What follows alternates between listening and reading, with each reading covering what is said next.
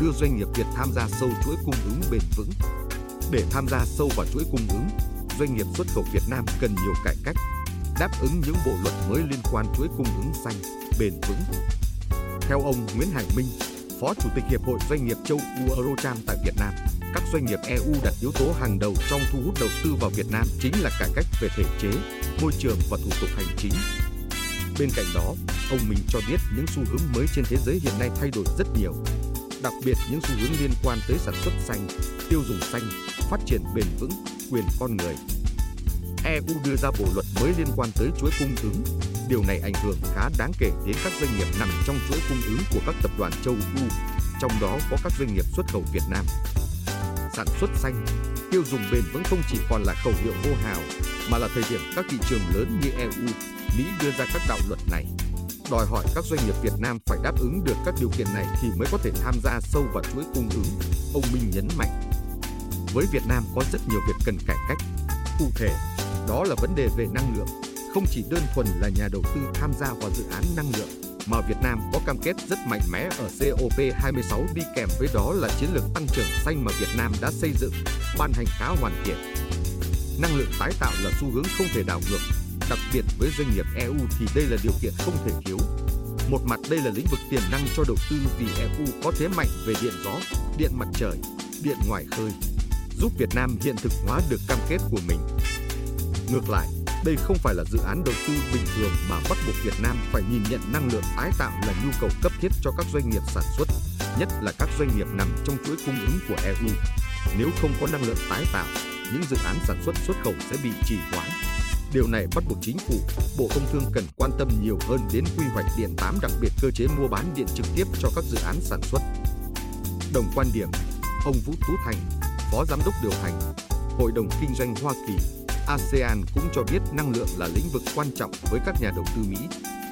Theo ông Thành, để đầu tư sản xuất vào Việt Nam họ cần có năng lượng tái tạo, đòi hỏi quy hoạch điện tám phải được phê duyệt vì quả bóng trong chân chúng ta chứ không phải các nhà đầu tư nước ngoài. Chúng ta cần có tư duy dài hạn hơn, bởi cách tiếp cận hiện nay vẫn là tư duy của thị trường trong nước, vẫn là yêu cầu các nhà đầu tư sản xuất năng lượng tái tạo, năng lượng sạch. Tư duy này chưa bắt kịp xu thế. Giờ là cuộc chơi toàn cầu. Nhu cầu của các ép đê i là cần năng lượng tái tạo và họ sẵn sàng chi trả.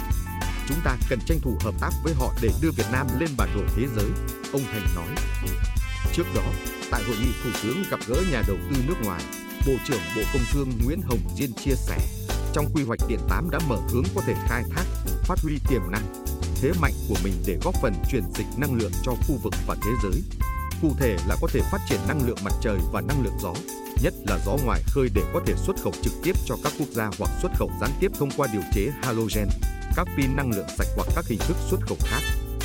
Trong quy hoạch điện tám, chúng tôi có ưu tiên phát triển năng lượng tái tạo, cả điện mặt trời, điện gió cả trên bờ và ngoài khơi, rồi điện sinh khối, cũng như các nguồn điện Việt Nam có lợi thế, thực hiện mục tiêu chuyển đổi nhiên liệu của các nhà máy nhiệt điện than, nhiệt điện khí bằng các hình thức đốt kèm, phát triển các ngành sản xuất mới như là hydro, pin năng lượng sạch. Chúng tôi đang triển khai xây dựng các cơ chế phát triển điện mặt trời áp mái, cơ chế mua bán điện trực tiếp, Bộ trưởng Bộ Công Thương chia sẻ. Hiện nay, Bộ Công Thương đang cùng với tư vấn gấp rút hoàn thiện và dự kiến trình Thủ tướng phê chuẩn chậm nhất là trung tuần tháng năm năm nay. Về phát triển điện gió ngoài khơi và mái nhà, đây là nguồn năng lượng sạch Việt Nam có tiềm năng, tuy nhiên phát triển đến đâu, bao giờ còn phụ thuộc vào nhiều yếu tố cả khách quan và chủ quan.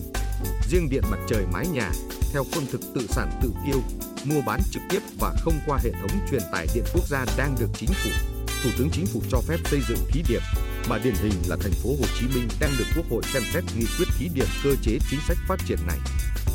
Về điện gió ngoài khơi, tiềm năng của Việt Nam là rất lớn, nhưng để khai thác phát triển còn tùy thuộc vào quy hoạch không gian biển, tùy thuộc vào sự điều chỉnh để có sự thống nhất trong các quy định của luật hiện hành, xem xét các yếu tố an ninh quốc phòng, cảnh quan môi trường. Sau khi quy hoạch điện tám được duyệt, Bộ Công Thương sẽ xây dựng kế hoạch, đề xuất các chính sách triển khai thí điểm để thực hiện. Ngoài ra, theo đại diện Eurocham, có một xu hướng mới đòi hỏi Việt Nam cần nắm bắt.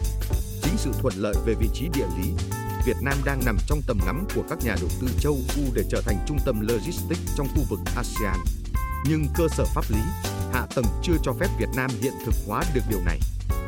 Để hiện thực hóa, Việt Nam cần có cơ chế cho nhà đầu tư nước ngoài được đầu tư, thực hiện trung tâm logistics ở Việt Nam, biến Việt Nam thành nơi trung chuyển hàng hóa trong khu vực.